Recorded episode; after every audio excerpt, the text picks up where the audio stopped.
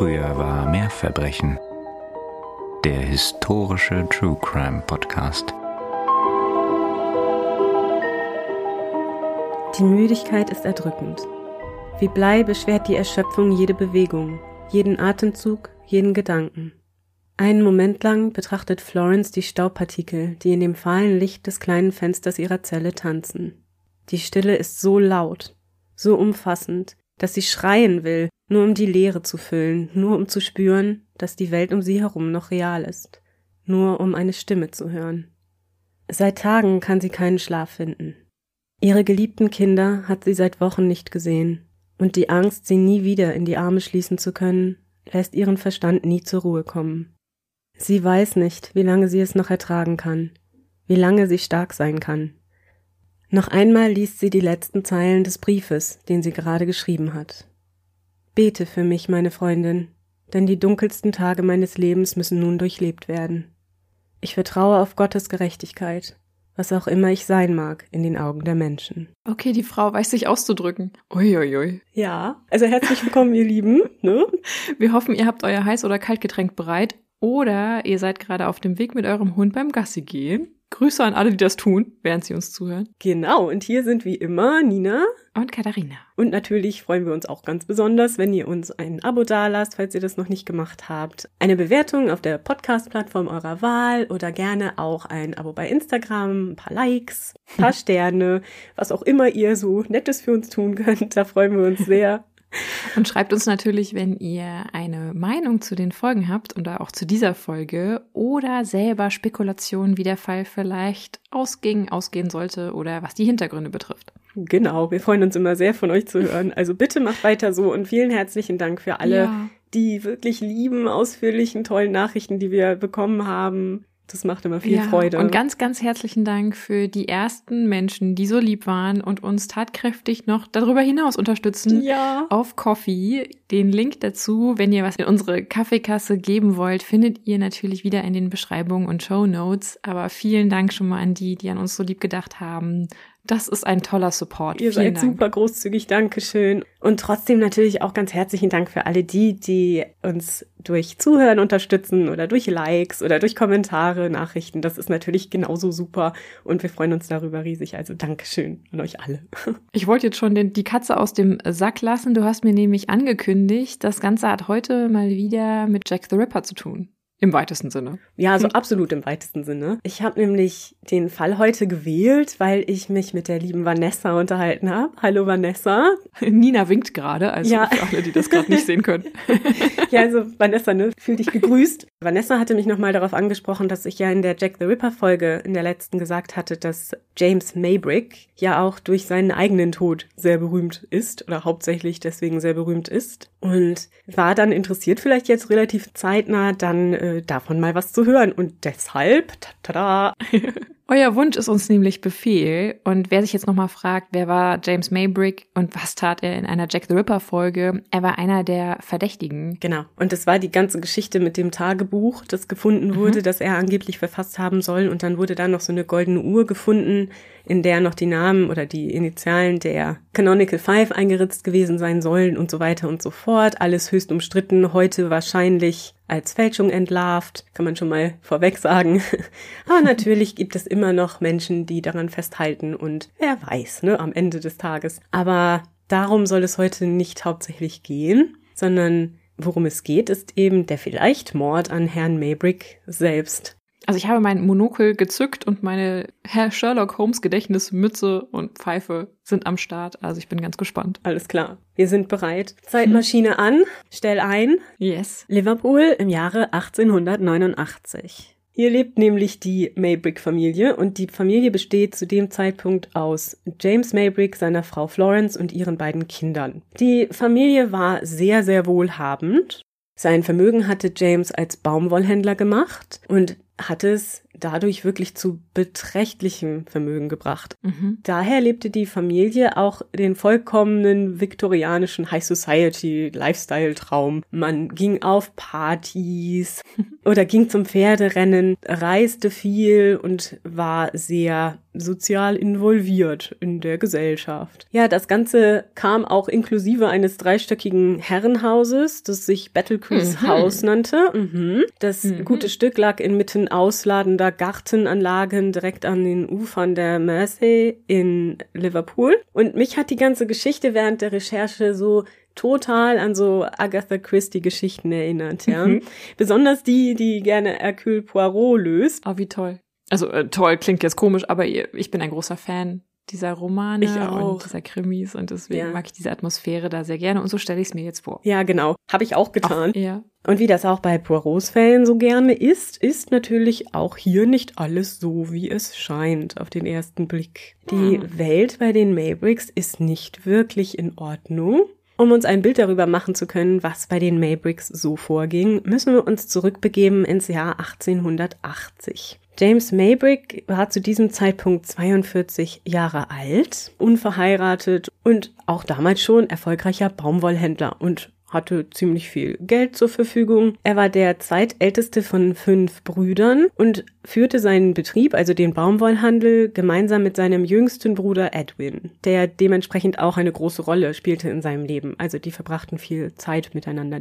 Die dominierende Figur im Maybrick-Clan war aber der mittlere Bruder, Michael Maybrick, der so ein bisschen zum Familienoberhaupt avanciert war, weil er ein erfolgreicher Komponist war und deswegen einen gewissen Celebrity-Status hatte. Und damit wollte man sich ganz gerne schmücken. Und deswegen hatte Michael so ein bisschen das Sagen in der Maybrick-Familie unter den Geschwistern. James hingegen war mit anderen Dingen beschäftigt und lebte das typische Leben eines Lebemannes. Er ging gerne aus, liebte Pferderennen und hatte zahlreiche Geliebte. Hm. Unter anderem eine Dame in London, mit der er drei Kinder hatte. Ach, doch schon so weit. Okay. Mhm, ja, genau. Also wieder so eine Wainwright-Situation. Die er nie heiratete, aber die er unterhielt und der er eine Wohnung und eben Verpflegung und so weiter finanzierte. Auch war James das, was wir heute als Hypochonder bezeichnen würden. Er hat sich nämlich ständig krank empfunden und hat ständig über irgendwelches Leiden geklagt, das ihn befallen hatte. Wegen einer Malaria-Erkrankung, die er sich tatsächlich auf seinen Geschäftsreisen in den Südstaaten Amerikas zugezogen hatte, wurde ihm damals ein Medikament verschrieben, das unter anderem auch Arsenik enthielt. Mm. Wir hatten ja in der Mary Blandy Folge schon davon gesprochen, dass Arsenik durchaus auch in Medizin eingesetzt wurde und man ihm Mhm. eine heilende Wirkung nachsagte. Und da hatte James dann angefangen, tatsächlich ständig irgendwelche Tinkturen zu sich zu nehmen, von denen die meisten Arsenik oder auch gerne mal Strychnin enthielten. Oh ja. As you do. Doppelt hilft besser. Richtig. Also Ja. sein Arzt sagte später aus, dass er wirklich jede Medizin genommen habe, die ihm irgendwer irgendwo empfohlen hat. Ich glaube, der hätte heutzutage im Internet auch alles bestellt, was da nicht nied- und nagelfest ist. Er hat schon damals alles bestellt, was nicht nied- und nagelfest war. Dazu kommen wir noch später. Also durchaus so ein viktorianischer Kaufrausch, was Medikamente und Gifte angeht. Hm. Im Jahr 1880 also war James mal wieder auf dem Rückweg von einer USA-Reise zurück nach England. Er machte die Überfahrt an Bord der SS Baltic, übrigens ein White Star Liner, ne, wie die Titanic, ich will es nochmal erwähnen. Und an Bord des Schiffes traf er dann die 17-jährige Florence Elizabeth Chandler. Florence reiste mit ihrer Mutter, der Baroness von Rock. Ja, die Baroness war ein typisches Beispiel tatsächlich einer Lebefrau oder gemachten Frau der viktorianischen Zeit. Denn Frau Baroness war in der dritten Ehe verheiratet mit einem preußischen Offizier. Und wahrscheinlich war das so ein bisschen so ein Tausch gewesen, ihr amerikanisches Geld gegen seinen Adelstitel. So kann man sich das vielleicht ein bisschen vorstellen. Was zu der damaligen Zeit ja gar nicht unüblich war. Ne? Also Richtig. Gibt eine Reihe von amerikanischen Erbinnen, die in den europäischen Großadel oder in den verärmten Adel einheirateten. Genau, das ist richtig. Darauf kommen wir später auch noch zu sprechen. Gibt's ja auch bei Downton Abbey. Florence selber war 1862 in Mobile, Alabama geboren worden. Und hatte einen Bruder, Holbrook St. John. Sie waren beide die Kinder des ersten Ehemannes ihrer Mutter. Mhm. Diese beiden sind also auf der Reise von Amerika wieder mal nach Europa, denn das tat man durchaus oft. Während sie also auf diesem Schiff unterwegs sind, ist natürlich Unterhaltungsprogramm gegeben. Nicht? Also da gibt es dann Abendessen und mal einen Tanz und man kann da promenieren auf Deck und lauter so lustige Dinge, die die High Society eben in ihren First Class Abteilungen da auf solchen Ocean Liners macht. Der Maybrick hat sich auch sofort so auf die Florence eingeschossen. Der macht ihr also richtig den Hof, macht ihr Komplimente, läuft also mit ihr umher. Mhm. Sie verbringen viel Zeit miteinander und ihre Mutter scheint das Ganze auch gefördert zu haben, obwohl der gute James eher in ihrem Alter war tatsächlich als im Alter ihrer Tochter. Sie vereinbaren dann miteinander, sollten sie sich auch weiterhin so gut verstehen, würde man heiraten. Das ist ja ein nettes, äh, eine nette Bedingung. Also Romans. Jedenfalls 16 Monate später passiert genau das und sie heiraten in London. Florence ist also 18 Jahre alt, der gute James Maybrick 43. Was genau die beiden verbunden hat, ist natürlich immer so ein bisschen Auslegungssache, ne? Kann man nicht so genau wissen. Zur damaligen Zeit, sagen wir mal, hat diese Verbindung schon zu gezückten Augenbrauen geführt. Ach wirklich? Ich hätte gedacht, dass dieser starke Altersunterschied gar nicht so ein Problem gewesen wäre. In diese Richtung. Oh nein, das wurde wirklich viel diskutiert und alle haben darüber die Nase gerümpft. Also ah. keiner konnte das so richtig verstehen. Das wird auch später noch im Verfahren so ein bisschen ihr zur Last gelegt oder, oder wird ihr negativ ausgelegt, dass sie eben so ein Golddigger sei, ne? Also sie habe mm. sich dann quasi nach seinem Vermögen da mit ihm vermählt. Aber war sie denn durch das Geld ihrer Mutter nicht in irgendeiner Form selber wohlhabend? Ja, das, das mag der Maybrick gedacht haben. Das glaube ich auch vielleicht, dass er das gedacht hat, ne? dass er dachte, er holt sich jetzt da so eine amerikanische Erbin, denn ihre Mutter war ja auch Baroness und so. Leider war die Baroness auch nicht mehr besonders gut finanziell aufgestellt und sofort oh. nach der Hochzeit fing sie an, den Maybrick um Geld zu bitten. Die ist ja gut. Deswegen ja. fand die das auch so eine super Kombination, ne, mit den Ja, beiden. das denke ich auch. Ein Match made in heaven. Ja, Vielleicht war es aber auch wirklich echte Zuneigung. Sie mochte vielleicht ganz gerne diesen welterfahrenen Mann, der auch viel zu erzählen hatte. Und er war vielleicht von ihrer äh, jugendlichen Energie äh, beeindruckt. Man sagt auch von ihr, dass sie nicht die allerintellektuellste der Welt gewesen sein soll. Also sie soll so jemand sein, der durch Fröhlichkeit und Mädchenhaftigkeit Zuneigung gewann. Genau, wir hatten ja schon darüber gesprochen, eben gerade, dass es tatsächlich gerade im späten 19. Jahrhundert sehr modern war, dass englische Gentlemen der höheren und höchsten Klassen sich gerne amerikanische Erbinnen, reiche junge Amerikanerinnen als Ehepartnerinnen aussuchten und die dann eben so quasi das tauschten, das amerikanische Geld gegen die sozialen Kontakte und die soziale Stellung in England. Mhm. Ja, und der Titel, ne, in manchen Fällen. Genau, und der Titel nicht immer, also zum Beispiel bei dem Maybrick, der hatte ja keinen Titel, aber ja. da war man dann halt an den sozialen Kontakten interessiert und an dieser Society. Und wie du ja eben auch schon sagtest, genau das Gleiche ist ja auch schon Thema in Downton Abbey. und genau wie in Downton Abbey auch, ist es tatsächlich auch in der Realität so gewesen, dass diese jungen Amerikanerinnen sehr oft mit Misstrauen beobachtet wurden und mhm. man ist ihnen nicht sehr freundlich begegnet. Sie waren oft sehr allein in dieser fremden Welt, in der sie dann waren. Das ist auch für Florence im weiteren Verlauf noch ein echtes Problem. Also da schwang schon auch noch sehr viel so Ausländerfeindlichkeit mit. Das muss man mhm. wirklich sagen. Ja, jedenfalls nach der Heirat lebt man dann zunächst einmal ein reguläres Eheleben. Man verbringt einige Zeit in den USA, wo er auch noch eine Dependance seines Betriebes hat und kommt dann zurück nach England, reist sehr viel hin und her. Und 1884 mietet man dann in Liverpool Battle Crease House. Dass man das Haus mietete, war damals tatsächlich auch recht weit verbreitet, anstatt es mhm. zu kaufen, auch in der höheren Gesellschaft, weil man immer, je höher man aufstieg in der Gesellschaft, umso besser sollte auch das Domizil dann geeignet sein. Das heißt, man hat nicht gekauft, sondern gemietet, damit man dementsprechend sich was Neues, Besseres suchen kann, wenn man dann wieder aufstieg in der Gesellschaft. Mhm. Und so hielten das auch die Maybricks. Wie gesagt, 1884 ziehen sie nach Battle Crease House. Während der ersten Jahre ihrer Ehe wurden auch ihre zwei Kinder geboren. Erst der kleine James, tatsächlich nur acht Monate nach der Hochzeit. Auch das mhm. wieder mal so ein, ja, ein Grund, die Nase zu rümpfen, ne, für die Gesellschaft. Das bekam man schon auch mit. Und vier Jahre später dann, 1886, seine kleine Schwester Gladys. Während der gesamten Zeit ihrer Ehe, wie ich es ja schon anfangs erwähnte, sind die beiden gesellschaftlich sehr aktiv, ne? Partys, Essen, Theater, Pferderennen. Also man ist sehr viel unterwegs und Florence fiel dabei immer sehr auf. Zunächst mal war sie ja Amerikanerin, dadurch war sie schon von ihrer Art her anders als die Mädchen um sie herum. Sie war lauter, selbstbewusster, ließ sich nicht so schnell in Schranken weisen wie jetzt britische junge Frauen und dadurch sorgte sie schon mal so dafür, dass sie bemerkt wurde und zudem hatte sie auch einen vielerorts beschriebenen unfehlbaren Modegeschmack und ein Talent, sich zu präsentieren.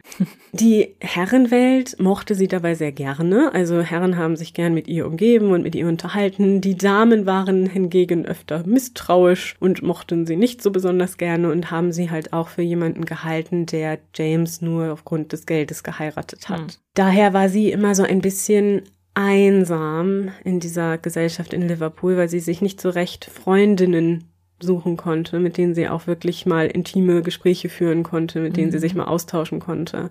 1887 dann findet Florence, und wir wissen nicht genau wie, aber sie findet heraus, dass James diese Geliebte in London unterhält, mit der er mhm. mittlerweile fünf Kinder hat. Ach, ja. das heißt, er hat während der Ehe noch mal zwei draufgelegt. Ja, genau. Mhm. Okay. Da kommt es dann zum großen Krach. Also das lässt sich Florence jetzt nicht so ohne weiteres gefallen. Sie haben einen Riesenstreit, den das ganze Haus mitbekommt und mhm. entscheiden mhm. dann aber am Ende dieses Streits für die Kinder zusammenzubleiben. Allerdings gibt es ab da getrennte Schlafzimmer und alle Hausangestellten bekamen das natürlich auch mit, wobei mhm. man allerdings nur Florence dafür verurteilte. Also man warf dann Florence vor, eine schlechte Ehefrau zu sein und mochte sie noch weniger als ohnehin schon. Die Hausangestellten mochten sie eh schon nicht, allein weil sie Amerikanerin war und jung mhm. und überhaupt. Nach außen lässt sich das Paar allerdings nichts anmerken. Also man begibt sich immer weiter auf dieses gesellschaftliche Parkett, wird überall gesehen und präsentiert nach außen hin quasi eine Einheit.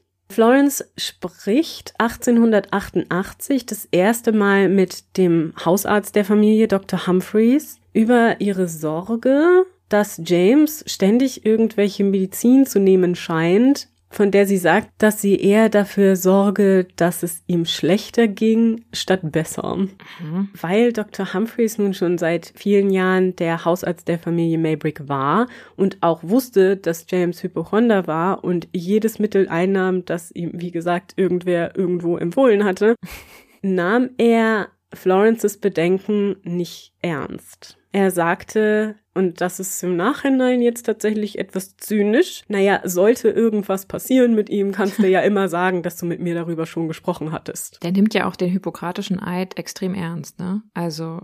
Also, das ist sowieso so eine Frage hier auch, ne? Wie er dann später auch allen möglichen Leuten, alle möglichen intimen Details seiner Patienten erzählt. Aber gut, auch da ist es wieder eine andere Aber Zeit. hätte der Arzt nicht eh schon seinem Patienten verbieten sollen, diverse Sachen zu nehmen, die in keinster Weise von ihm verschrieben wurden? Mhm. Und dann jetzt vielleicht auch noch, wenn ihn die Frau darauf aufmerksam macht, vielleicht mal sagen so, hey, mein lieber James, das brauchst du alles nicht. Nee, das ist richtig. Es war wohl aber so, dass der James, wenn man ihn darauf ansprach, ne, auf dieses Verhalten, dann hat er wohl extrem aufbrausend reagiert und ist halt so ausgerastet. Hm, sympathisch. So dass sich auch niemand traute, nachher ihn noch darauf anzusprechen. Also das haben sowohl seine Angestellten als auch eben der Arzt gesagt, dass es hatte einfach keinen Sinn, mit ihm darüber zu reden. Er ist dann nur wütend geworden und wollte das nicht hören. Ja, jedenfalls bleibt Florence mit ihren Bedenken zunächst alleine. Das ist wie gesagt 1888 und später in dem gleichen Jahr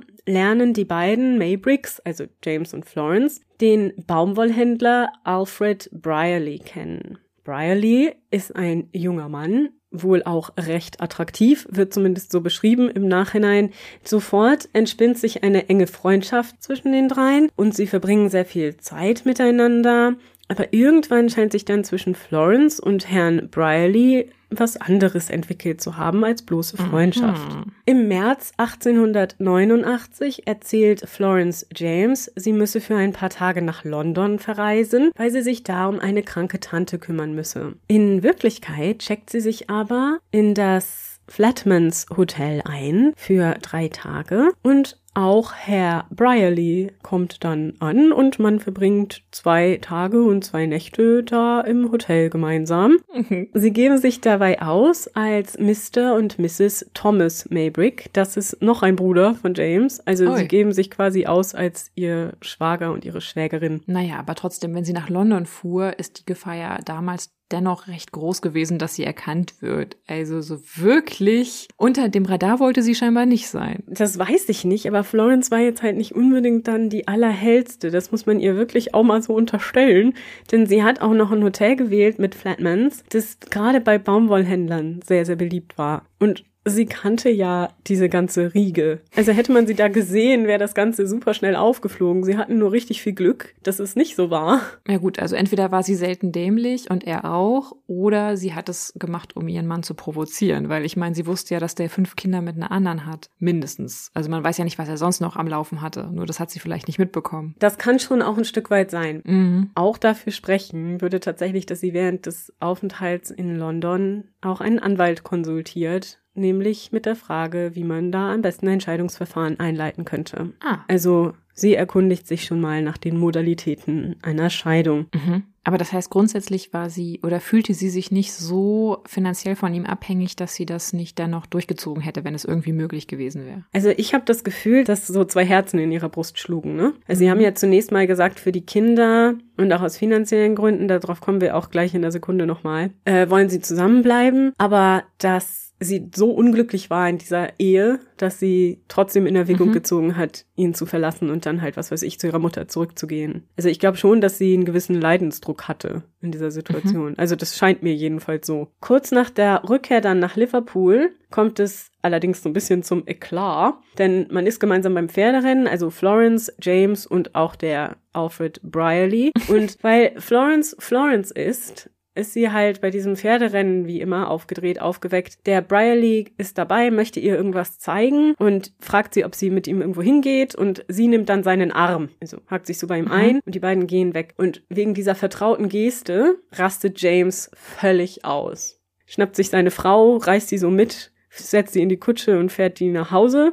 Mhm. Aber war das damals so ungebührlich? Also scheinbar schon. Oder er ahnte vielleicht schon, was da passiert war. Vielleicht ahnte er das, vielleicht ging es ihm aber auch, dass es mein Verdacht darum, was andere ja. Leute dachten. Mhm. Ne? Also, dass andere Leute denken können, seine Frau gehorcht ihm nicht Jedenfalls, als man nach Hause kommt, ist das Ganze so richtig eskaliert und Maybrick schlägt Florence dann auch. Mhm. Woraufhin sie halt völlig verstört auf dem Treppenabsatz aufgefunden wird von ihren Bediensteten mit einem blauen Auge und total zerpflückt. Jetzt ist es dann so, dass Florence wirklich endgültig genug hat und die Scheidung will. Also es gibt dann so Rumgebrülle da im Haus. Ein befreundeter Arzt soll dabei so ein bisschen beratend zur Seite stehen und der rät ihr aber von der Scheidung ab, mhm. weil sie eben hohe Schulden hat durch ihren Lebensstil, weil sie musste ja immer die schönsten, neuesten Kleider haben ne, und total schön ausgestattet sein und deswegen hatte sie viele Schulden gemacht. Mhm. Also liefen tatsächlich die Schulden oder die Ausgaben, die sie für Kleidung etc. getätigt hat, auf sie. Also das waren dann ihre Schulden, gar nicht welche, die sie in seinem Namen gemacht hat. Weil ich hätte gedacht, wenn du so eine Ehegemeinschaft zu dem damaligen Zeitpunkt gemacht hast, dann war das so, dass das dann Schulden waren, die auch der Mann begleichen musste. Du konntest schon deine eigenen Schulden machen. In der Regel wirst du es mhm. nicht gemacht haben. Aber du konntest auf jeden Fall ja anschreiben lassen. Ne? Du konntest ja zu verschiedenen okay. ähm, Händlern gehen und konntest sagen, schreiben Sie das mal auf so und so. Mhm. Und das konntest du natürlich heimlich tun. Das heißt, dass dein Ehemann oder deine Ehefrau, wer auch immer, nicht unbedingt wusste, was du ausgegeben hast. Mhm. Also das Vermögen war vielleicht zusammengelegt, aber du konntest trotzdem deine eigenen Schulden machen. Okay, und in der Regel wäre es aber so gelaufen, dass er das dann gesammelt bezahlt hätte, aber er hätte sich natürlich weigern können und dann hättest du halt in den Miesen gesessen. Genau, genau so ist okay. es, richtig. Aber es ist natürlich natürlich bitter, weil du nicht eigenes Vermögen aufbauen darfst, aber Schulden machen kannst. Ja, genau. Das ist auch das große Problem oft gewesen, ne? Und mhm. in diesem Fall ist es aber so, dass James, vielleicht hat er ja auch ein schlechtes Gewissen jetzt, aber er willigt dann ein, eben diese Schulden für sie zu begleichen.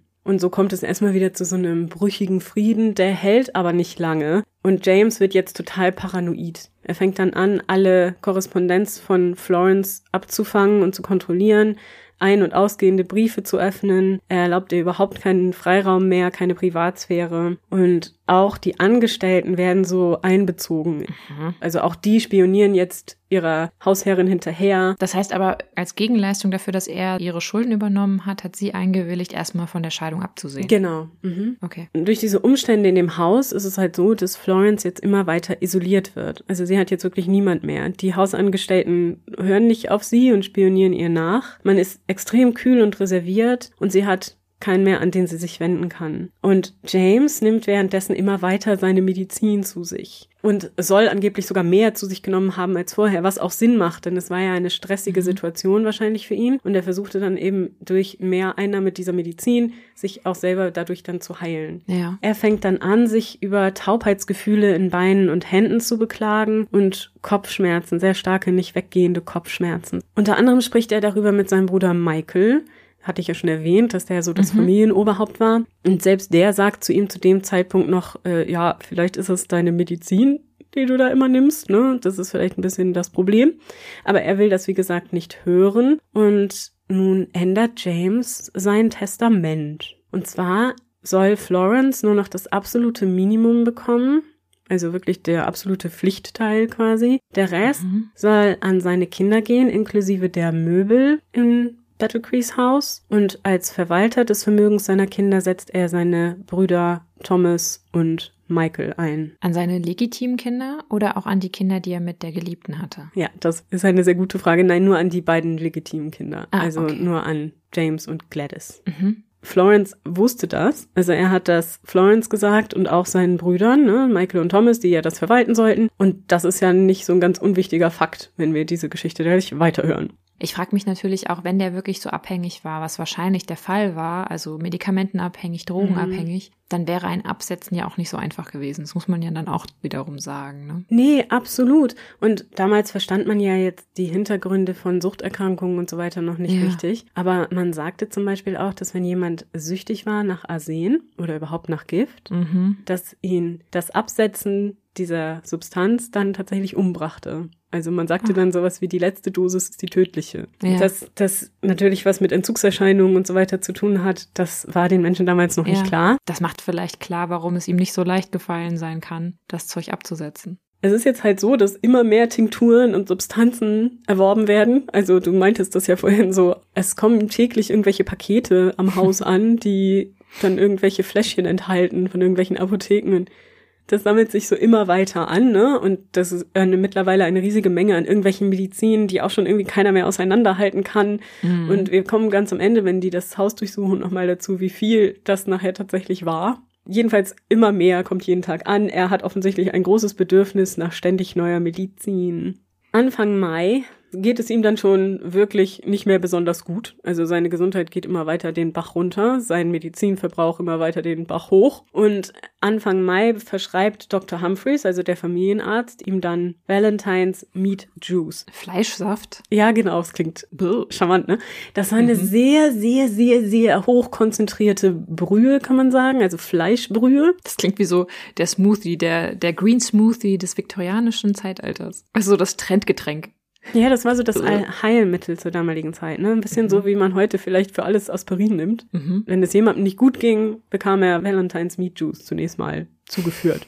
Ein paar Tage später ändert er aber diese Verschreibung in Fowler's Solution um. Und Fowler's Solution war ein Mittel, das auch Arsen enthielt als wirksamen Bestandteil. Warum er das getan hat, weiß man nicht. Vielleicht war da auch James wieder selber im Spiel, weil er darauf bestand. Ich weiß es nicht. Jedenfalls bekommt er dann wieder arsenhaltiges Medikament. Mhm. Am 7. Mai 1889 schickte Florence Edwin ein Telegramm, also seinem Bruder, ne, mhm. mit der Bitte um Hilfe, weil es James so schlecht geht. Sie sorgt dafür, dass neben Dr. Humphreys jetzt auch Dr. Carter, eine lokale Koryphäe, so der beste Arzt in Liverpool, äh, mhm. nach Battlecrease Haus gerufen wird und beide untersuchen James nochmal der übergibt sich mittlerweile unkontrolliert. Und aus irgendeinem Grund scheinen die beiden Ärzte gedacht zu haben, dass das wohl ein gutes Zeichen ist. Denn oh. äh, sie beschließen, dass es ihm ja schon wieder besser geht und gehen dann halt wieder nach Hause. Michael Maybrick hatte unterdessen zwei alte Familienfreundinnen nach Battle Crease Haus geschickt, um nach James zu sehen, und zwar Mrs. Briggs und Mrs. Hughes. Die sollen im späteren Verlauf auch noch interessant werden. Und man sagt Mrs. Briggs auch nach, dass sie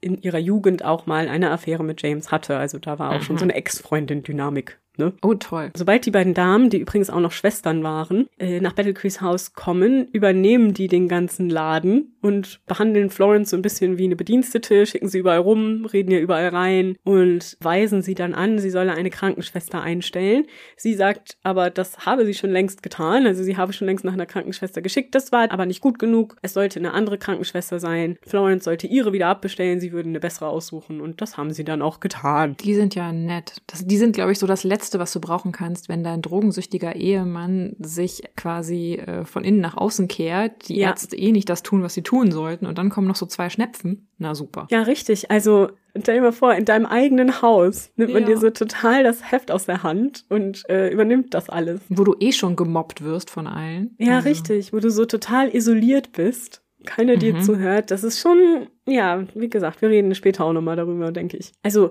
die beiden Damen, Briggs und Hughes, stellen also zwei Krankenschwestern an, die dann so alternierend sich um James kümmern sollen. Und das sind die Schwestern Gore und Callery, die dann auch anfangen, am nächsten Tag direkt den mittlerweile bettlägerigen James zu pflegen. Diese beiden Schwestern, Briggs und Hughes, hatten mittlerweile auch schon angefangen, so mit den Angestellten so zu konspirieren. Ne? Man fragte sich, ja, ne, die Florence, da ist doch stimmt doch auch irgendwas nicht. Was machten die so? Hatten die nicht Besseres zu tun? Ja, also scheinbar hatte man das jetzt ja gut ne, in die Hände dieser Krankenschwestern übergeben und jetzt wollte man sich dann nochmal dem Problem widmen, das da im Haus war, nämlich diese erbschleichende amerikanische Schlampe. Oh. Mhm. Deswegen hat man dann so ein bisschen rumgefragt und ganz schnell sprang auf den Zug das Kindermädchen auf. Hat die Nanny. Alice Yap. Die wurde, wusste nämlich dann ganz, ganz schnell zu berichten, die Herrin vergiftet den Herrn. Sie erzählt, dass Florence in ihrem Zimmer eine Schale habe, in der sie Fliegenpapier einweicht. Und in diesem mhm. Fliegenpapier war Arsen, ne, um eben die Insekten zu töten. Mhm. Das hatte damals eigentlich jedes Haus, um dieser Insektenplage Herr zu werden. Aber auch, weil die Damen das gerne zur Schönheitspflege benutzten. Und zwar hat man das in Wasser einweichen lassen und dann eben aus diesem Fliegenpapier das Arsen gezogen, das da drin war. Und dann mhm. hat man das mit Rosenwasser vermischt und vielleicht noch anderen Substanzen, je nachdem, was man so mochte, und hat das dann zum Waschen des Gesichtes benutzt, weil man dadurch sehr gut Hautunreinheiten loswerden konnte. Ob das immer so gesund war, lassen wir dahingestellt sein, aber ne, wir hatten ja schon darüber gesprochen. Arsen war wirklich überall zur viktorianischen Zeit. Jetzt war es aber auch so, dass in der Vergangenheit schon auf diese Weise Gift für Giftmorde gewonnen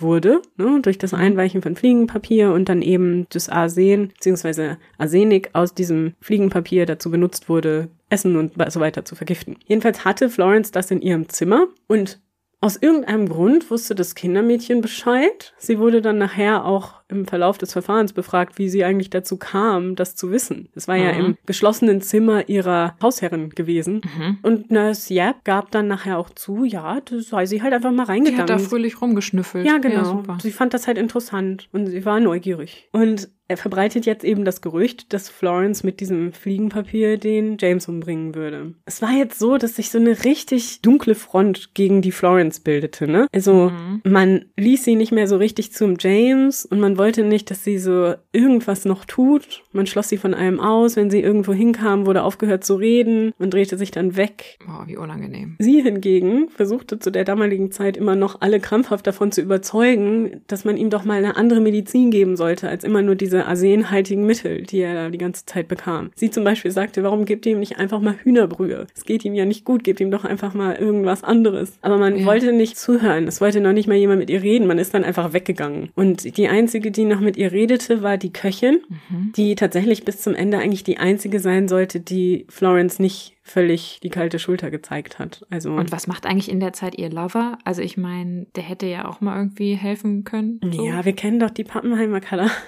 Also ist es jemals so gewesen, dass die irgendwie da gewesen wären? Nein. Und so ist es natürlich auch in diesem Fall nicht. Also der ist erstmal keine keine Größe. Aber wo du ihn gerade erwähnst, ist es tatsächlich so. Der schreibt ihr nämlich währenddessen oder hat ihr einen Brief geschrieben. Mhm. Jetzt sind ja auch die Krankenschwestern da und kümmern sich um James und sie hat so ein bisschen Luft. Und deswegen schreibt sie ihm dann ein einen Brief. Und in diesem Brief entschuldigt sie sich halt zunächst mal dafür, dass es so lange gedauert hat, bis äh, sie ihm wieder schreibt und so, aber dass sie halt viel zu tun habe. Ich zitiere. Ich habe M Tag und Nacht gepflegt. Er ist sterbenskrank. Die Ärzte haben sich heute beraten und jetzt hängt alles davon ab, wie lange seine Kraft aushält. Beide meine Schwager sind hier und wir haben schreckliche Angst. Sie hat dann noch zu ihm gesagt, er soll unbesorgt sein, denn die Affäre sei nicht aufgedeckt worden und würde auch jetzt nicht aufgedeckt, denn alle hätten andere Dinge zu tun. Das war nämlich seine Frage in dem Brief gewesen. Keinesfalls irgendwie, wie geht's dir oder so. Ach so. Ja, nee, er war Hm. besorgt, dass das auffliegen könnte und er hat deswegen geschrieben. Und sie beruhigt ihn dann eben in dem Brief. Und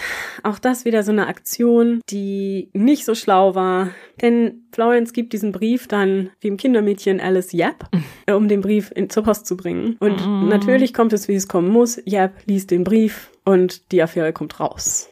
Das ist echt, also man glaubt ja zwischenzeitlich, vielleicht war Florence einfach total gerissen, aber dann passieren solche Sachen und du denkst so, "Mm, nein, warum ist sie nicht einfach selber zur Post, hat das ganze Ding, du musst Dinge, wenn du willst, dass sie funktionieren, mach sie selbst. Ja, und gerade wenn da sowieso alle schon dir so feindlich gesonnen sind, Ja. ne? Also das war wirklich keine besonders kluge Aktion. Nee, also wirklich die allerhellste war sie nicht. Das muss man ganz klar sagen. Sie war bestimmt keine Leuchte. Yap rennt sofort los und erzählt, dass Michael, sowohl Michael als auch Edwin waren an dem Tag in Battle Crease angekommen, weil ja Florence Edwin einen Brief geschrieben hat mit der Bitte Mhm. hinzukommen, weil es James Klar. schlecht geht. Das vergessen aber alle irgendwie ganz schnell. Tatsächlich, diese Tatsache, dass das ja Florence alles ins Rollen gebracht hatte. Michael und Edwin laufen da auf. Sofort kommt Nurse Yap und bringt Michael diesen Brief. Und sofort reagiert Michael und er nennt sich jetzt selbst zum Oberhaupt dieses Hauses. Edwin hatte nach Battle Crease Haus eine Flasche von diesem Valentine's Meat Juice mitgebracht, ne? Ich hatte ja schon gemeint, das Mhm. war halt so ein Allgemeinmedikament, hatte er halt dabei. Die Flasche bringt er nach oben in das Schlafzimmer seines Bruders und am Abend sieht dann Nurse Gore, also die Krankenschwester von James, wie Florence die Flasche mit aus dem Raum nimmt, in einem Zimmer mit geschlossener Tür dann eine Weile verweilt und eine Zeit später wiederkommt und die Flasche zurückbringt und sie so dann wieder auf den Nachttisch zurückstellt. Hm. Dem Nurse Gore kommt das komisch vor und sie gibt dann dem James nichts mehr von dieser Flasche. Mhm. Ja, und noch am gleichen Abend wird ohnehin von Michael befohlen, dass nichts, was Florence angefasst hat, dass nichts, das Florence zubereitet hat, seinem Bruder James gegeben werden darf und dass Florence auch nicht mehr zu James darf. Und James selber bekommt von dieser ganzen Zuspitzung der Ereignisse gar nicht mehr viel mit, weil der ist eh jenseits von allem. Ja, genau. Okay. Also er soll wohl ab und zu noch ein bisschen ähm, mit den Leuten geredet haben. Es würde jetzt halt auch ein bisschen zu weit führen, leider. Ja. Also es gibt wirklich sehr, sehr gute Bücher darüber. Das kann ich auch sehr empfehlen. Das findet ihr natürlich alles in den Show Notes. Vor allem empfehle ich Did She Kill Him? Das ist ein sehr, sehr gutes Buch. Wenn ihr Interesse habt, noch ein bisschen mehr Details dieser Geschichte zu lernen, dann bitte unbedingt das Buch lesen. Wie gesagt, Florence ist jetzt jedenfalls von allem ausgeschlossen und steht so unter Generalverdacht, jetzt ihren Mann vergiften zu wollen, obwohl sie ja die Brüder überhaupt da hingerufen hatte zunächst. ja, und auch die Ärzte. Also, Genau, sie die einzige war, die seit Monaten sagte oder seit Jahren eigentlich sagte, er muss aufhören, diese Medikamente alle zu nehmen. mhm. Also es gab erstmal überhaupt gar keinen Anlass dafür. Die Ärzte waren außerdem sicher, dass James an einer Magen-Darm-Entzündung, also Magen-Darm-Grippe litt. Also eine schwere, würde ich sagen, ne? weil heutzutage, wenn du eine hast, bist du vielleicht zwei, drei Tage ausgenockt, aber nicht so lange, dass in deinem Haus alles drunter und drüber geht und die deine Frau in Generalverdacht stellen. Ja, aber das ist doch so krass. Ich meine, ich habe ja die Das Daten ist genannt. heftig. Das Ganze fängt am Ja. siebten an, jetzt haben wir den neunten. Also es sind Ja. zwei Tage. Und Florence ist Krass. jetzt unter Verdacht. Aber das entwickelt sich alles mega schnell. Und die haben sich alle nie um ihn gekümmert. Die, er war denen Nee. ja scheißegal, allen Beteiligten. Und jetzt eskalieren die total. Ich finde es total krass. Ja, das ist wirklich. Ich meine, stell dir mal vor, du bist in so einer Situation. Wie gesagt, wir können ja nachher nochmal drüber reden. Ja. Bevor wir das jetzt alles verschießen, unser Pulver.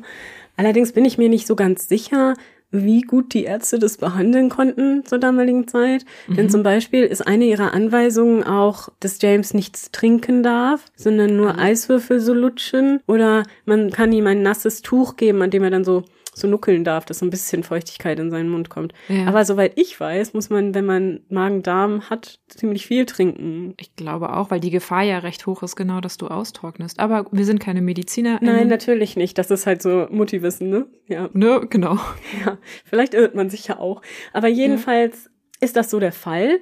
Und am nächsten Tag beordert dann Michael, so in seiner Form als Hausvorstand jetzt, beordert da- dann Dr. Humphreys und Dr. Carter zu sich und verlangt, die Ursache für die Beschwerden von James zu erfahren.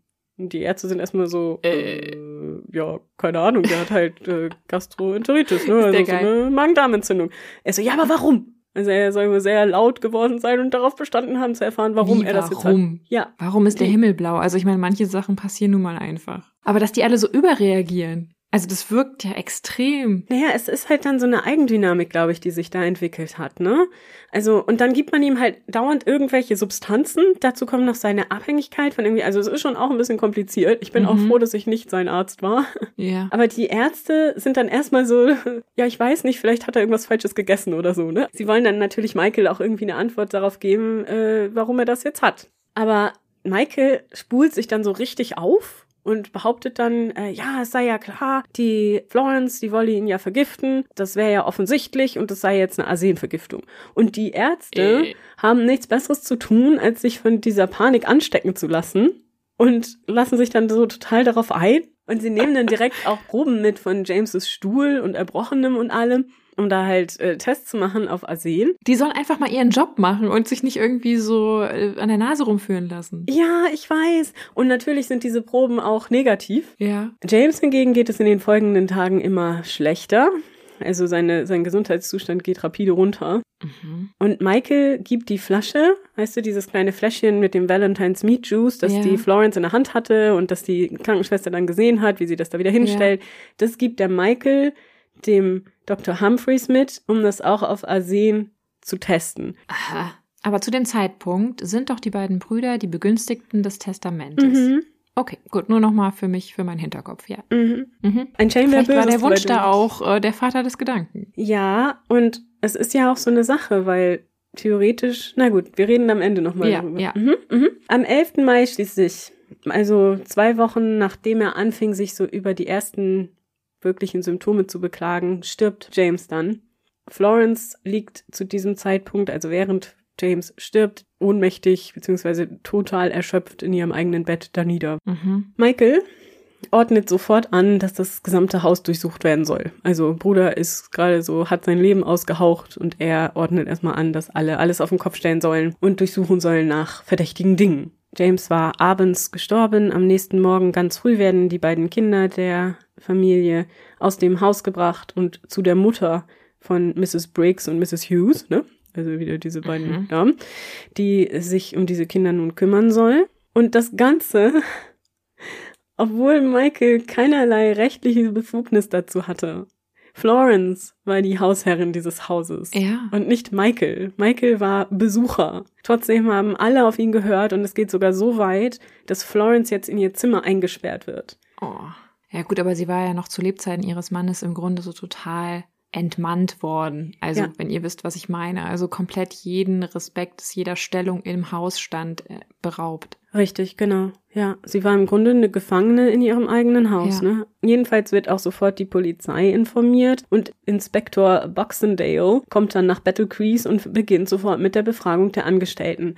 Woran ich denken musste dabei, ist, du kennst doch bestimmt auch die Geschichte um das Lindbergh-Baby, ne? Mhm. Wie der Lindbergh aufgrund seiner Berühmtheit so direkt so von allen Respekt bekommen hat und die Polizei Ja. direkt Ja. gemacht hat, was er für richtig hielt und dadurch auch viele Fehler passiert sind bei der Ermittlung. Mhm. Denn es ist ja zunächst mal noch überhaupt nichts passiert. Es gibt überhaupt gar keinen Grund zu denken, dass der James ermordet wurde, außer Ja. dass der Michael sich da so aufspult. Ja, außer dass alle das glauben wollen. Aber ich meine, der Mann Ja. war Drogen, Schrägstrich Arzneimittel abhängig Mhm. und hatte dann vielleicht eine handelsübliche Magen-Darm-Grippe, die dann natürlich zu Komplikationen geführt hat. Richtig. Ähm, wenn er dann auch noch falsch behandelt wurde durch vielleicht die falsche Medikation oder gar keine Medikation, zu wenig Flüssigkeit, ich weiß Ja. es nicht. Also ich finde, das liegt alles viel näher, als Mhm. dass hier irgendwie die Frau sich aufgemacht hat, ihren Mann zu ermorden. Und es gibt ja auch noch die Möglichkeit, ne, wie gesagt, dass er halt so daran gewöhnt war, seine, diese Medikation zu nehmen, die Ja. er sich immer selbst verschrieb, dass er dann, weil er sie nicht mehr bekommen hat, einfach Ja. einen Effekt hatte, der dann halt negativ war in Kombination Mhm. mit anderen Dingen. Also ich bin auch keine Medizinerin natürlich, aber Ja klar, vielleicht war der Entzug das Problem am Ende. Wir wissen es Mhm. nicht. Aber es ist ja schon, naja, wie ich schon Ja. sagte, extreme Überreaktion, die wir hier sehen. Ja, also es gibt zunächst mal jedenfalls keinen Grund zu glauben, dass jetzt die Florence ausgerechnet ihren Mann da umgebracht hat. Aber so wie es halt ist, wird jetzt eine Autopsie vorgenommen und zwar wieder durch Dr. Humphreys und Dr. Carter und diesmal unter der Aufsicht von Dr. Barron. Das war ein Pathologe mhm. und ein Polizist ist auch noch anwesend. Das Ganze wird gemacht in Jameses Schlafzimmer im Bett, mhm. wie man das halt so macht. Sehr steril wahrscheinlich. ja, genau. Dr. Barron, also der Pathologe, war dann der Ansicht, dass die Todesursache eine akute Magenentzündung aufgrund eines Giftes sei. Aber wir wissen nicht, ob diese Magenentzündung nicht auch entstanden sein kann, dadurch, dass er über Jahre hinweg Medikamente missbraucht hat. Ja, genau. Also das halte ich auch für viel wahrscheinlicher. Mhm. Aber das ist ja zunächst auch mal nicht das, was okay. der Pathologe da klärt, sondern einfach nur, dass er der Meinung war, dass diese Reizung des Magens aufgrund Klar und dann wäre das Urteil des Pathologen ja auch korrekt, weil im mhm. Grunde ist es ja dann auch ein Gift, ja. Ja, genau, so ist es. Florence ist unterdessen immer noch in ihrem Zimmer eingesperrt und versucht jetzt für sich selber Hilfe zu organisieren. Sie kontaktiert die Anwälte Cleaver und Arnold und nachdem das so ein bisschen hin und her gibt und die auch mal zuerst nicht zu ihr vorgelassen werden und so weiter, stellt sie die dann nachher zu ihrer Verteidigung an. Mhm. Sie erzählt ihnen, dass sie ein einziges Mal James in diesen Meat Juice, ne, in dieses Valentines Meat Juice Zeug, ja. Arsen gegeben habe, dass sie das getan habe, weil er unbedingt darauf bestanden hat, dass er das wollte. Und sie hatte sich zunächst mal dagegen gewehrt, aber er wollte das unbedingt. Ob es so ist oder nicht, weiß man nicht. Unmöglich ist es ja nicht, wie wir wissen. Er war ja abhängig davon oder hat das ja immer ja. zu sich genommen und, und hatte war das ja jetzt, an dem Zeitpunkt, wo sie dann auch beobachtet worden ist, weil das, darauf kommt es ja an. Genau, das war diese Flasche, wo das da gesehen worden war wohl. Mhm. Also so habe ich es verstanden. Es ist auch teilweise ein bisschen verwirrend, muss ich sagen, ja. in den Quellen. Aber das hieße ja, dass sie bei der Untersuchung der Flasche dann auch wirklich hat wahrscheinlich Arsen haben nachweisen können. Genau, so war es auch. Mhm. Okay. Die Mrs. Briggs ist natürlich immer noch im Haus, ne? Also mischt sich ja, immer super. noch in alles ein. Ja, sowieso sind die Schwestern, also Mrs. Briggs und Mrs. Hughes und der Michael und der Edwin, die sind ja durch alles durchgegangen, was da in dem Haus war. Also die haben das Haus von oben bis unten durchsucht, alles durchwühlt, äh, in jede Schublade geguckt, alles angeschaut, was sie finden konnten und haben halt alles zusammengetragen, was sie irgendwie für verdächtig hielten und haben das alles im Weinkeller eingeschlossen, damit die Polizei das kriegt. Ja, auch eine sehr sichere Vorgangsweise, die Familie erstmal selber danach suchen zu lassen, nicht? Und auch die Leute, mhm. die halt im Zweifel die begünstigsten des Testaments sind, aber egal. Ich wollte gerade sagen, ich meine, jeder Ermittler, der was auf sich hält, dem muss doch klar sein, dass Motive in der Regel wichtig sind. Und wenn mhm. du vor allem die Leute das Ganze machen lässt, die die größten Motive zu dem Zeitpunkt haben. Ja, aber der Michael war ja berühmt. Mhm, Berühmtheit schützt nicht vor Dummheit oder Mördertum. Mhm. Aber das also ist dumm war er bestimmt Thema. nicht. Das muss man äh, sagen. Die Mrs. Briggs ist dann so richtig gemein.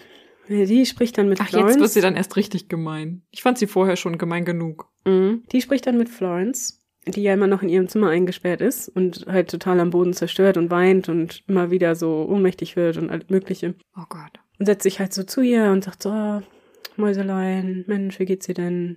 Du, vielleicht würdest du dich besser fühlen, wenn du da diesem Mann noch mal einen Brief schreibst, mit dem du doch zusammen warst. Der hilft really? dir ja bestimmt. Ne? Dann, oh dann bist du nicht alleine. Und Florence, so dumm wie Aber das war ist, bitte doch der Moment, wo dann Florence drei Gehirnzellen gedacht haben, nein, das machen wir jetzt mal nicht. Ja, aber hat sie nicht. Sondern sie macht das. Sie fällt darauf rein, schreibt dem mhm. Briley nochmal einen Brief, in dem sie ihn um Hilfe bittet diesmal. Der Brief endet mit den Worten, der Anschein mag gegen mich sprechen, aber vor Gott schwöre ich, dass ich unschuldig bin. Sie tütet den Brief ein und gibt ihn der Frau Briggs, die dreht sich triumphierend um und reicht ihn direkt vor Florences Augen dem Polizisten, der auch im Zimmer steht. Und als was, als welcher Beweis soll dieser Brief dann gelten? Weil der beweist doch erstmal nur, dass sie dachte, sie sei unschuldig. Ja, also, dass sie halt mit diesem Mann dann Kontakt hat. Du wirst sehen, dass es später eigentlich, na, wir werden sehen. Wir bleiben jetzt erstmal so bei diesen Tatsachen, ja? Ja. Der Frau Briggs wird das nachher im Verfahren auch vorgeworfen von dem Anwalt der Verteidigung, der übrigens richtig gut war. Es liest sich mhm. sehr lustig. Und der sagt dann so, ja, sie haben das ja nur aus Niedertracht gemacht oder nur aus Niedertracht. Und sie so, nein, ja. das war ja voll. Dann Niedertracht. Und sie so, nein, Niedertracht. also es ist halt wirklich, und dann irgendwann sagt sie so, ja, ich war Niederträchtig. Also ja, du warst. Also es ist wirklich, oh, äh, es lohnt sich. Ja, ja, der war wirklich gut. Ja, das kleine Bedürfnis in mir nach Gerechtigkeit braucht das. Ja, dieser Fall hat mich so wütend gemacht, als ich das gelesen Ja. habe. Es geht ja, also ist ja noch nicht zu Ende. Jedenfalls, mittlerweile fängt das natürlich auch an, so in den Zeitungen so richtig breit getreten zu werden. Ist natürlich auch eine juicy Story, ne? So die High Mhm. Society. Und dann bringt die da den Mann um und hat dann auch noch eine Affäre und überhaupt, ne, also so richtig Ja, und die schön. ganzen Vorurteile gegenüber Amerikanerinnen zu der Zeit konnte man auch noch richtig gut ausschlachten. Genau, also das war ja richtig tolles Futter so für die Medien und deswegen Ja. wurde das aber auch wirklich überall. Also wir haben da die ganzen Kandidaten, die wir auch bei Jack the Ripper schon besprochen haben, ne, so die Pall Mall Gazette und Telegraph und was weiß ich nicht alles. Obwohl das natürlich Londoner Zeitungen sind, haben das auch alles bis zum letzten durchgekaut und in Liverpool natürlich erst recht. Florences Mutter wurde dann auch irgendwann mal informiert und nachdem tagelang niemand da war für Florence außer der falschen Mrs. Briggs, kommt ihre Mutter dann endlich aus Frankreich angereist und ihre Mutter ist halt ihre Mutter und ist dann sofort so matronenhaft und wirft mit ihrer Mutter Superpower erstmal alle so aus der Gegend und hilft ihrer Tochter Oh ja, danke. Unterdessen hatte man jetzt die Durchsuchung des Hauses abgeschlossen. Ne?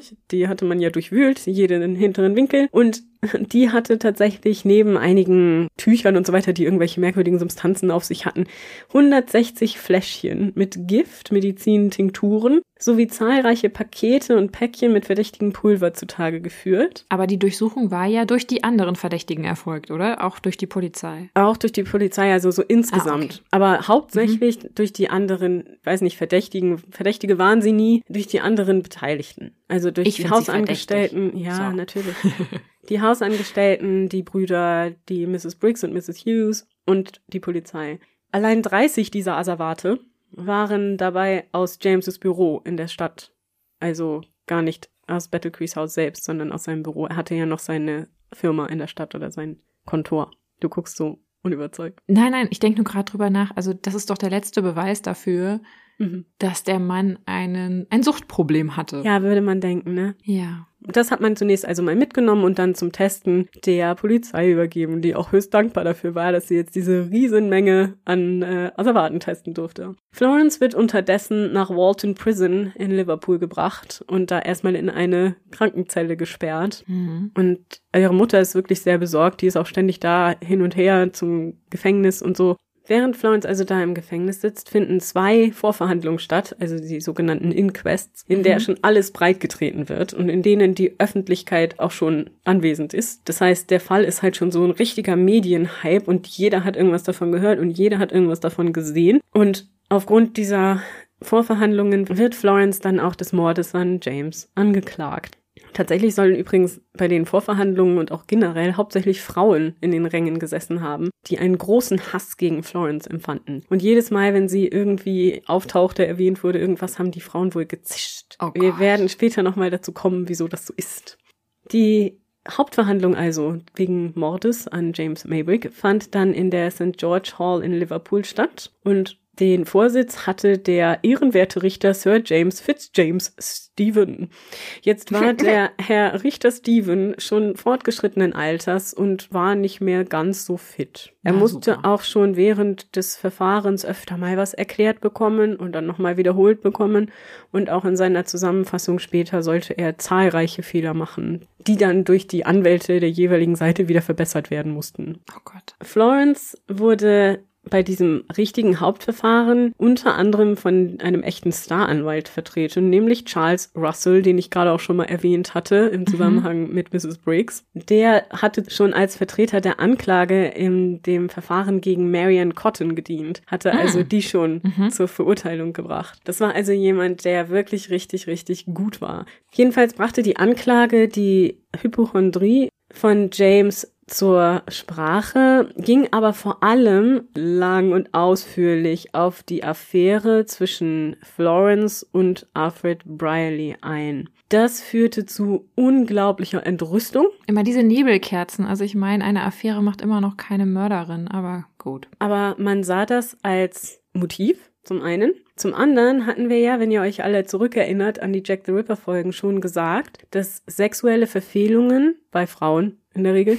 oftmals mit Mord oder zumindest mit der Bereitschaft zum Mord gleichgesetzt wurden. Also es war tatsächlich so, dass in der Verhandlung als Begründung gesagt wurde, es ist jetzt kein direktes Zitat, aber paraphrasiert, wenn sie bereit ist, das Unrecht des Ehebruchs zu begehen, dann ist sie grundsätzlich auch bereit zu morden. Hm. Naja, es waren halt andere Zeiten, ne? Ja. Aber der Fall macht mich irgendwie aggressiv. Ich merke, dass ich ähm, wenig, also man müsste Verständnis versuchen zu haben, dann doch für die Zeit und die Umstände und dann, Mhm. dennoch macht es mich einfach, diese Ungerechtigkeit macht mich total aggressiv. Ja. Ah, Warte mal ganz bis ans Ende ab, denn darfst du Mhm. so ein bisschen Rage-Planning machen. Yay, ausrasten. Genau. Also jedenfalls war, war diese ganze Affäre schon während des Inquests sehr so breit getreten worden. Deswegen hatten auch alle Zeitungen die schon aufgefasst. Deswegen wusste auch schon absolut der Letzte, der in der Jury saß und irgendwo schon davon. Michael Maybricks Aussage war so klar feindlich gegen Florence, dass sogar der Richter darauf hinwies, wie offensichtlich der Michael gegen seine Schwägerin eingenommen war. Michael behauptete tatsächlich, er habe nicht gewusst, dass sein Bruder Medikamente nahm. Ach, jetzt komm. Ja, ja. Selbst seine Angestellten sagten aus, die wussten das, ja. Selbst, also jetzt die da im Büro, seine Sekretäre und so. Selbst die wussten das. Und dann wusste sein vertrautester Bruder das nicht. Mhm. Das ist halt einfach nicht sehr wahrscheinlich. Und er sagte auch, James habe nie über schlechte Gesundheit geklagt. Ach, ja, klar. Mhm, ja, das Mhm. ist so offensichtlich eine Lüge. Leider waren aber auch die Mediziner als Zeugen nicht besonders hilfreich. Denn keiner von denen hatte so recht Erfahrung mit Arsenvergiftungen und konnte einen Unterschied feststellen zwischen einer Arsenvergiftung und einer Magen-Darm-Entzündung. Die Tests der Proben von James hatten nach verschiedenen Aussagen entweder keine tödliche Konzentration oder eine beinahe tödliche Konzentration von Arsen enthalten. Mhm. Also es gab in verschiedenen Organen verschiedene Konzentrationen. Das würde jetzt zu lange dauern, darauf einzugehen, aber Ja. in keinem Organ hat man eine tödliche Konzentration gefunden, zusammenfassend. Dr. Humphreys sagte aus, er hätte eine Magenschleimhautentzündung, also eine Gastritis, als Todesursache angegeben, hätte Michael ihm nicht die, all diese anderen Informationen gegeben. Die Analyse der Asservaten aus dem Haus und dem Büro hatte ergeben, dass sich mehr als genug Arsen in Battlecrees Haus befunden hatte und im Büro von James Maybrick, um mehr als 50 Menschen zu töten. Toll. Die Verteidigung hingegen unterstrich die Tatsache, dass James selber über Jahre Medizin zu sich genommen hatte, die Arsen und andere Substanzen enthielt, wie wir es ja auch schon gesagt hatten. Mhm. Sie beriefen ihren eigenen Arzt, Dr. Tidy, der aussagte, die Menge von Arsen in Jameses Körper weise eher auf eine reguläre Einnahme kleiner Dosen hin, als auf eine, eine tödliche Dosis, Mhm. was ich auch einleuchtend finde tatsächlich. Ja. Er ist sicher, dass die Todesursache eine Magen-Darm-Entzündung war. So wie im Grunde auch vorher schon Dr. Humphreys und Dr. Carter das gesagt hatten. Außerdem gab es außer dem Fliegenpapier, das sie ja in ihrem Zimmer hatte, keine Anzeichen dafür, dass Florence irgendwann irgendwo Arsen gekauft, erworben, bestellt hatte. Es war alles von James ausgegangen. Und das Fliegenpapier benutzte sie ja regulär für ihre Schönheitsroutine. Allerdings Mhm. versäumte es die Verteidigung, ihre Mutter oder irgendeine vertraute Person dazu in den Zeugenstand zu rufen. Mhm. Schließlich fasste der Richter Stephen alles nochmal zusammen und wie ich ja schon sagte, brachte er dabei zahlreiche Fakten durcheinander und vergaß zahlreiche Dinge. Oh Gott. Im Ganzen soll die Rede aber doch wohl recht fair gewesen sein, also recht ausgeglichen. Bis zum Ende. Am Ende sprach er dann nochmal sehr ausführlich, und zwar stundenlang, ich übertreibe nicht, und mit überhaupt nicht verborgener Abscheu und tiefster Verachtung über Florences Affäre. Mhm. Diesen Gedanken Mhm. Diese Affäre und diesen Widerwillen, den der Richter gegen Florence empfand, war das letzte, was die Jury hörte, bevor sie in die Verhandlung gingen. 38 Minuten später kehrte diese Jury dann wieder zurück und war zu einer Entscheidung gekommen. Florence wurde des Mordes an James für schuldig befunden und zum Tode verurteilt. Die Hinrichtung wurde für den 26. August 1889 angesetzt. Jedoch war das Urteil in der Öffentlichkeit so heftig diskutiert worden und dieser ganze Prozess schon so heftig verfolgt worden, dass es eine Entrüstung in der Bevölkerung auslöste, dieses Urteil. Mhm. Es gab natürlich verschiedene Lager. Die einen hielten sie für schuldig, die anderen hielten sie für unschuldig. Aber die meisten hielten Florences Schuld tatsächlich für keinesfalls bewiesen. Und Mhm. es war ja nicht mal klar, dass James überhaupt ermordet wurde. Eben. Florences Mutter zog wirklich mit äußerster Vehemenz ins Feld, schrieb Petitionen an wen auch immer sie konnte, sprach mit wem auch immer sie konnte, belästigte jeden. Auch der Anwalt Russell war so frustriert von dem Ausgang des Verfahrens, dass er keinen Hebel unbewegt ließ um diese Hinrichtung von Florence abzuwenden. Ja. Denn das hielt er für eine große Ungerechtigkeit und eine juristische Fehlentscheidung. Und dank all ihrer Bemühungen gelangte dann das Ganze vor den Innenminister, der nun entscheiden sollte, ob das Urteil gegen Florence so Bestand haben konnte oder nicht. Mhm. Es ist an der Stelle ganz interessant zu wissen, dass es zu dem Zeitpunkt noch nicht möglich war, in Großbritannien ein Berufungsverfahren zu bekommen. Das war erst möglich durch den Criminal Appeal Act von 1907. Ja, und im Endeffekt stellte der Minister dann auch fest, dass ein begründeter Zweifel daran bestand, ob James Maybrick überhaupt Opfer eines Mordes wurde. Dankeschön. Ah, finally. Ja, genau. Sagte aber gleichzeitig, und das ist wahrscheinlich das perfide daran, dass er aber trotzdem glaube, dass Florence grundsätzlich ihren Mann habe schon umbringen wollen. Woher will er das wissen? Er kann Gedanken lesen? Ja, Krasser nee, typ. weil sie ja auch da mit dieser Flasche da war, mit dem Arsen und so. Und deswegen glaubt er das schon. Und deswegen wäre ihr Verbrechen dann eigentlich ja versuchter Mord gewesen. Ja, und weil das ja ein begründeter Zweifel war, ne, an der Schuld von mhm. Florence Maywick, wurde sie freigesprochen und sie lebte dann glücklich und zufrieden mit ihren Kindern in Amerika. Nee, ist natürlich nicht was oh passiert ist, mir war nur Spaß. Oh Mann, ich wollte gerade schon aufatmen. Nee, nee, wir kennen ja mittlerweile die viktorianische Gesellschaft in England, ne? Das ist also nicht passiert. Die Todesstrafe wurde dann in eine lebenslange Freiheitsstrafe umgewandelt. Und Florence verbrachte die nächsten 15 Jahre im Gefängnis, wurde dann auf Bewährung entlassen das war den zahlreichen unermüdlichen Unterstützern geschuldet, die jahrelang immer wieder dafür gearbeitet hatten, dass mhm. sie aus dieser ungerechtfertigten Haft entlassen wurde. Ja. Nach ihrer Freilassung verbrachte sie erstmal einige Zeit bei ihrer mittlerweile etwas gebrechlichen Mutter in Frankreich und kehrte dann in die USA zurück, wo sie zur Campaignerin wurde für die Gefängnisreform und sich so durch Vorträge und so weiter über Wasser hielt. Sie zog dann nach Kent in Connecticut und dort starb sie dann einsam und total verarmt im Jahr 1941. Aber haben nicht ihre Kinder das ganze Vermögen geerbt? Und hätten sie unterstützen können? Ja, genau. Ihre Kinder haben das ganze Vermögen geerbt, aber ihre Kinder sollte Florence niemals wiedersehen. Das Was? letzte Mal, dass sie ihre Kinder sah, war am Tag vor dem Tod ihres Ehemannes und dann hat man sie ihr sofort weggenommen und dann natürlich auch nie wieder Kontakt hergestellt zu der Mutter, die ja in den Augen der Kinder wahrscheinlich auch die Mörderin ihres Vaters war und blieb bis zu dem eigenen Tod. Und hat sich die Familie Maybrick jemals wieder zu dem Ganzen geäußert? Also die Brüder, die sich so unrühmlich hervorgetan haben? Naja, also der Michael hat dann alles zu Geld gemacht, also die ganzen Möbel, die ja eigentlich den Kindern geben sollte, ne, die ja die Kinder geerbt ja. hatten, hatte er dann sofort verkauft und das Ganze liquidiert und hat dann auch im, zusammen mit Thomas in Vertretung der Kinder dieses Geld dann wohl verwaltet. Das will ich jetzt mal so dahingestellt lassen, was das dann bedeutet. Ja, das äh, ist so ein Fall, der einen ziemlich wütend zurücklässt, finde ich. Ja, weil niemandem in dem Fall Gerechtigkeit widerfahren ist. Weder Nein. dem Toten, noch den Kindern, noch der Mutter. Die einzigen, die darunter Gewinn gemacht haben, waren die Brüder. Mhm. Und das ist irgendwie so widerlich, weil im schlimmsten Fall war das wirklich nur ein Unfall aufgrund ja. einer jahrelangen Medikamentensucht und ja. Missbrauch, gepaart mit Vorurteilen und Eigennutz und Eigeninteressen, der dazu mhm. führte, dass eine ganze Familie zerstört wurde weil die Kinder mhm. wahrscheinlich dann so aufwuchsen mit dem Bild der Mutter, die ihren Vater umgebracht hat. Ja, richtig. Mhm. Und dass diese Frau kein faires Verfahren bekam. Ich meine, dass sie nicht besonders clever war, das hat mhm. sie in einigen Handlungen leider bewiesen. Ja. Aber Dummheit macht einen noch nicht zur kaltblütigen Mörderin. Dass sie vielleicht ihren Mann nicht besonders mochte, auch das kann man ihr eigentlich nicht vorwerfen. Nee, ich meine, das kommt halt vor, oder? Ja. Ehe kann mal scheitern. Ist zwar immer traurig, ja. aber ich meine, eigentlich haben die beiden das ja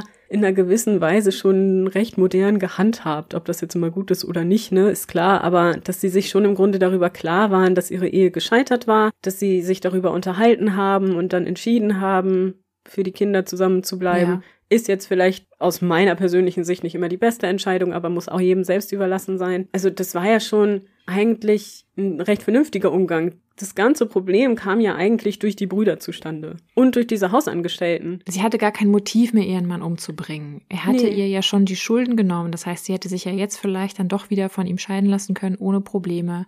Sie hätte ihn, wenn dann, auch viel sinnvoller, also in Anführungszeichen sinnvoller umgebracht vor mhm. der Änderung des Testamentes weil nun war sie halt auch keine Begünstigte mehr. Die einzigen, die da ein Motiv eigentlich hatten, waren die Brüder. Genau. Aber der Michael hat so ganz geschickt das so vor Gericht verborgen, dieses Neue Testament, und hat immer behauptet, ja, nee, er wird es nicht finden können und so. Und was ist eigentlich mit den Polizisten? Haben die gar nicht ermittelt? Ja, das weiß ich auch nicht, du. Ich habe ja nur die Aufzeichnungen, ja. die ich habe. Ich habe wirklich das Gefühl, dass der Michael Maybrick das Ganze sehr an sich zog ne, dass alle so sehr darauf mhm. guckten, was er denkt und was er für richtig hält und dass sie dann auch einfach seinem Wort geglaubt haben. Also von daher waren die halt bei der Gerichtsverhandlung sich nicht im Klaren darüber, dass Florence das nicht mehr erben würde. Michael mhm. wusste das aber schon. Aber es ist ja schon, also ich, ich weiß nicht, ob die Brüder ihre Finger da im Spiel hatten, ob die selber verantwortlich für den Tod sind von James. Ich befürchte, es war wirklich einfach nur ein unglücklicher Zufall ja, und Zusammenkommen auch. von einem jahrelangen Abusus. Mhm. Aber es ist einfach widerlich, dass man da so ungerecht vorgegangen ist. Weil irgendwie. Ja, es ja. war ein totales Fehlurteil. Ne? Denn es gab begründete Zweifel, das hätte nicht zu einer Verurteilung führen dürfen. Und dann ja. war die Zusammenfassung des Richters schon total voreingenommen gegenüber Florence. Man hat sie im Grunde verurteilt wegen ihrer Untreue. Nicht wegen Mordes, sondern weil ja. sie untreu war und man das grundsätzlich mit der Bereitschaft zum Morden gleichsetzte, hatte ich ja schon gesagt. Und natürlich ist es müßig, sich darüber aufzuregen, dass sie verurteilt wird für eine mhm. Affäre, von der wir zumindest wissen, mhm. und er nie dafür verurteilt wurde, dass er fünf Kinder mit einer anderen Frau hatte, von der wir wissen, plus X wahrscheinlich. Ja, es ist müßig, weil es war eine andere Zeit und es gehörte nun mal zu dem kompletten System. Ja. Und danach regt es mich heute irgendwie regt es mich auf. Ich versuche ja. ja auch immer Verständnis zu haben für die Zeit und die verschiedenen Prinzipien und Systeme, aber irgendwie heute, heute will ich das nicht. Nee, ich verstehe es. Ja. Es ist auch irgendwie so ein Fall, der einen so, so müde macht. Ne? Du denkst die ganze Zeit so, oh Gott, warum? Es ist so ungerecht. Und schon ja. diese ganze, auch diese ganze Ausländerfeindlichkeit, die der Florence mhm. da von Anfang an im Grunde entgegenschlug. Und das soll wohl auch etwas sein, dass viele dieser jungen Amerikanerinnen, die dann nach England einheirateten oder Großbritannien, immer wieder berichtet haben, ne? dass sie ausgeschlossen wurden, dass man sie viel, viel schärfer beobachtete als alle anderen, dass man ihnen auch ihre ja, Lebensart ja. zum Vorwurf machte. Und ja, auch diese Ohnmacht, in der sie ist. Sie war ja wirklich in einer Form von Mobbing-Situation. Diese mhm. komplette mhm. Ohnmacht, die sie empfunden haben muss und die sie de facto auch hatte, weil alle nur ihre eigenen, ihren Hass, ihre Vorurteile an ihr ausgelassen haben. Mhm. Das finde ich so schrecklich und so beklemmend. Ja, finde ich auch. Ob sie vielleicht nett war oder nicht, das können wir nicht sagen, aber dass das nicht ganz mit fairen Bedingungen abgegangen ist, das ist, finde ich, offensichtlich. Ja, das finde ich auch. Und es ja. ist sowieso, das ist eine grausame Vorstellung, ne? Ja. Dann so gefangen zu sein und so völlig allein. Wie gesagt, sei dahingestellt, ob sie jetzt ein netter Mensch war. Ist ja auch egal. Man kann sowas niemandem antun. Und sie hatte halt wirklich niemand, an den sie sich wenden konnte. Und die einzigen Menschen, die da waren, haben sie dann auch noch so hintergangen, wie diese Mrs. Briggs. Dieser Michael war eine unglaublich dominante Figur in dieser Familie.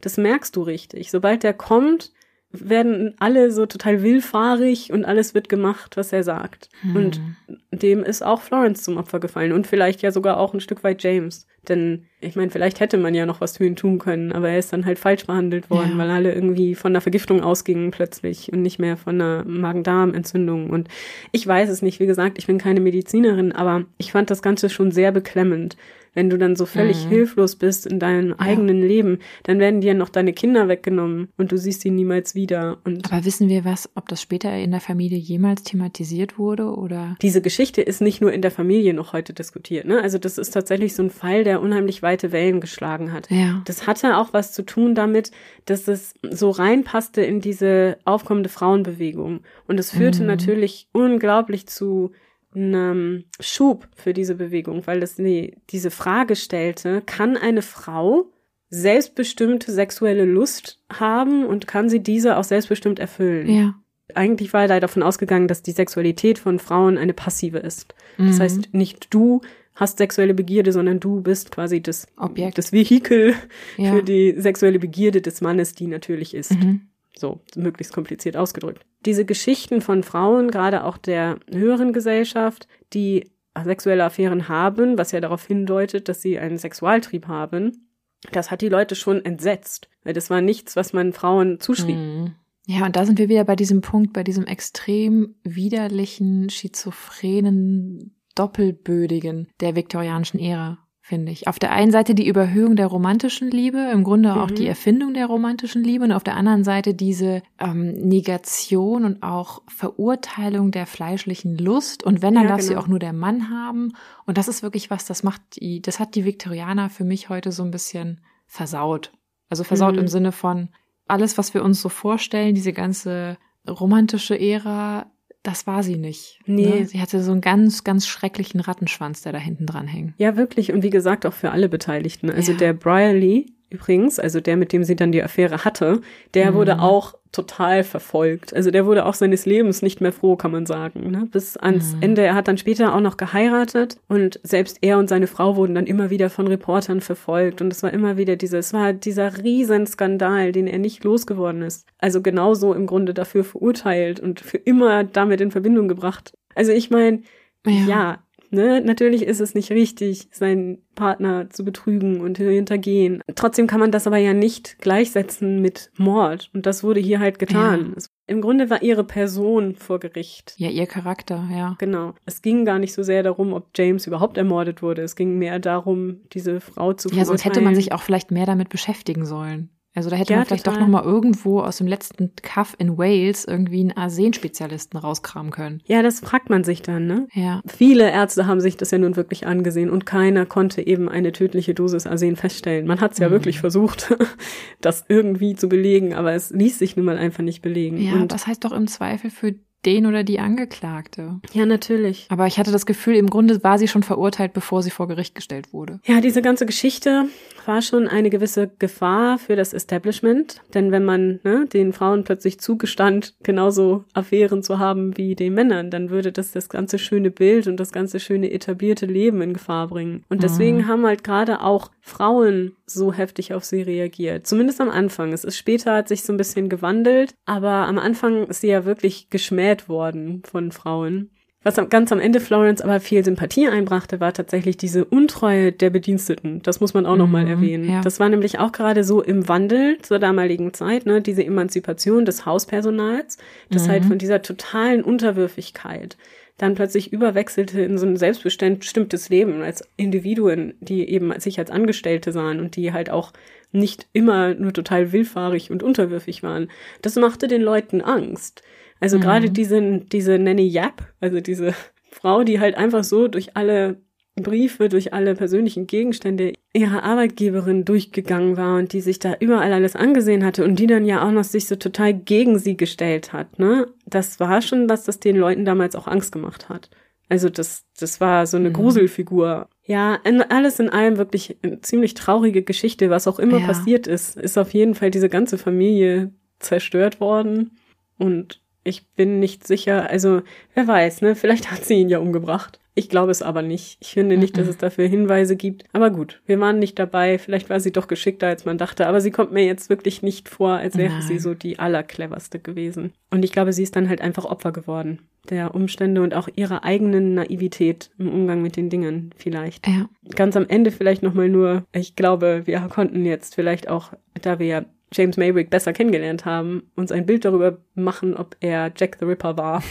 Ich denke, das ist wahrscheinlich eher nicht der Fall. Ich kann mir eigentlich einen Jack the Ripper, wenn es ihn in der Form gab, schlecht als Hypochonder vorstellen. Da Nee. kommen in meinem Kopf ganz witzige Szenen zustande. Und außerdem waren die Morde ja auch 1888, also die Ja. Whitechapel Murders. Und da gab es ja noch gar kein Problem wegen ihrer Untreue, was ja dann später in diesem Tagebuch zum Grund gemacht wird, Mhm. sondern nur wegen seiner Untreue. Ihre Untreue Ja. fand ja erst 1889 statt. Also auch das stimmt nicht. Und ich kann mir jetzt von Florence vieles vorstellen, aber nicht, dass sie in Liverpool im armen Viertel äh, sich da in den Straßen verlustiert. Mm-mm. Ich halte es für genauso unwahrscheinlich wie du. Dann kann ich mir schon eher vorstellen, dass Michael Mhm. der Ripper war, denn der ist so ein Typ, wer weiß, wer weiß. Und zwar gibt es da ein Buch, das nennt sich They All Love Jack von Bruce Robinson und das hat eben genau diese Theorie zum Thema, dass Michael Maybrick in Wahrheit Jack the Ripper war. Und er macht das auch gar nicht schlecht. Also sehr wütendes Buch, genauso wütend wie wir jetzt sind nach dieser Ja, Folge. genau. Toll. Jetzt hast du uns sehr gekonnt, sehr wütend gemacht. Danke,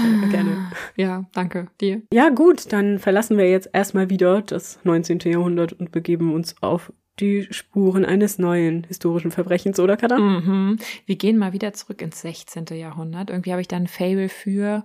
Es könnte trotzdem auch Wut auslösen, aber Mm. man kann halt nicht einmal alles bekommen, ne? Nee, genau. Also ja, ich hoffe, die Folge hat euch trotzdem gefallen und ihr seid jetzt nicht allzu sehr verbissen in eure Tischplatte und Ja. dass ihr dann auch nächstes Mal wieder mit dabei seid bei uns, Bei Früher war mehr Verbrechen. dem historischen True Crime Podcast.